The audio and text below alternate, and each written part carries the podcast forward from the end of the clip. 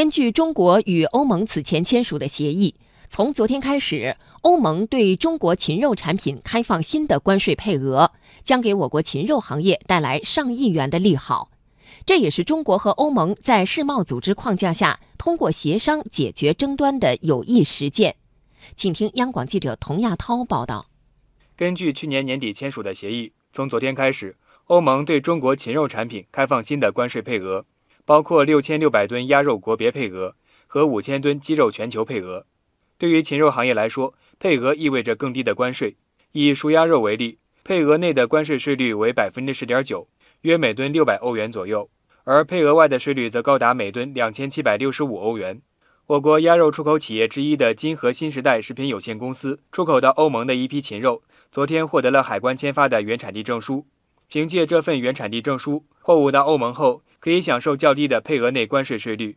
中国食品土畜进出口商会副会长于璐跟记者算了一笔账，我国的禽肉配额将从目前的几百吨增长到上万吨。仅关税就能收益上亿元。如果按照去年的价格来算的话，那六千六百吨，它原来是一吨要交两千七百六十五欧元的关税，那它现在配额内的税率就是百分之十点九，就关税上的可以省下来的纯利应该是一亿多人民币。而在此前，我国对欧盟每年出口鸭肉上万吨，但是却只能和其他国家共享二百二十吨的配额，超出部分需要缴纳高额关税。潍坊乐港食品股份有限公司副总经理于明福告诉记者。这样公司出口鸭肉基本处于亏本状态。我们做的时候，一二年的时候，一年能出到一万三千吨，但是我原先一万多吨呢是不需要这个交这个关税的。他从一三年三月一号开始执行这个关税，叫特别关税。我们公司每年呢一吨货就多交两千七百六十五欧元的关税，相当于美金呢就是三千三百美金。关税这么高了，企业就没利润了，开的数量逐步降低了，就基本上就是一年就是四千吨左右。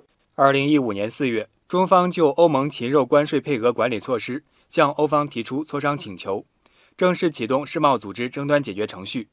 二零一七年四月，世贸组织裁定欧盟实施的管理措施违反了世贸规则。为了执行上述裁决，中欧双方进行了多轮磋商，并最终达成协议。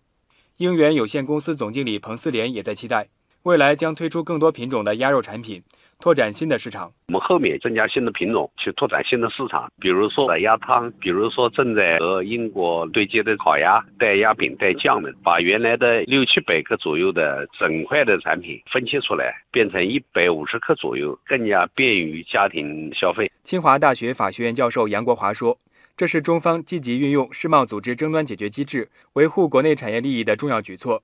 也是中方和其他成员一道，在世贸组织框架下。”处理贸易纠纷的成功范例，说明了多边贸易体制的重要性。世贸组织做出常规的做出裁决以后，双方会对执行的期限，就是多长时间，一年还是一年半，执行裁决会进行谈判，这是法定的。但是呢，对如何具体的执行裁决，一般双方都不会谈。所以说，这个案件确实是第一次，中欧双方就如何具体的执行裁决的内容啊进行了谈判。我觉得这个也彰显了多边贸易体制的重要性。也就是说，WTO 世贸组织做出了一个是非的判断，有利于这个国家之间啊，WTO 成员之间解决争端。